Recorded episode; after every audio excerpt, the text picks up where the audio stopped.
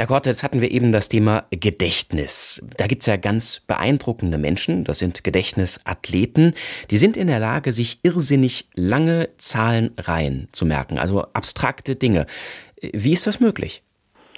Das Spannende daran ist, dass man diese Menschen untersucht hat hinsichtlich dessen, ob die einfach eine, eine, genetisch bedingte herausragende Begabung dazu haben. Und da kam raus, das ist gar nicht der Fall, sondern das sind Menschen, die ihr Gedächtnis trainiert haben nach bestimmten Techniken, die wir alle auch erlernen könnten, wenn wir uns denn die Zeit dafür nehmen würden. Und diese Techniken beruhen darauf, dass man die einzelnen Fakten und Informationen, die man sich merken soll, entweder in einem räumlichen Muster anordnet, entlang des Körpers oder in der eigenen Wohnung, dass man also sogenannte Gedächtnispaläste baut.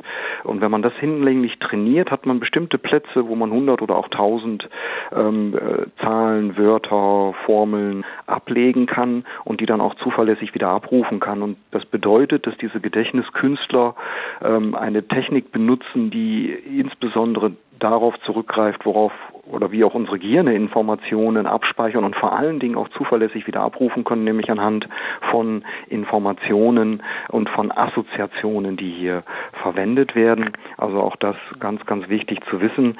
Ähm, das ist beeindruckend, was die können, aber das äh, für uns Beruhigende ist, dass man das tatsächlich lernen kann. Das ist nicht etwas, was angeboren ist.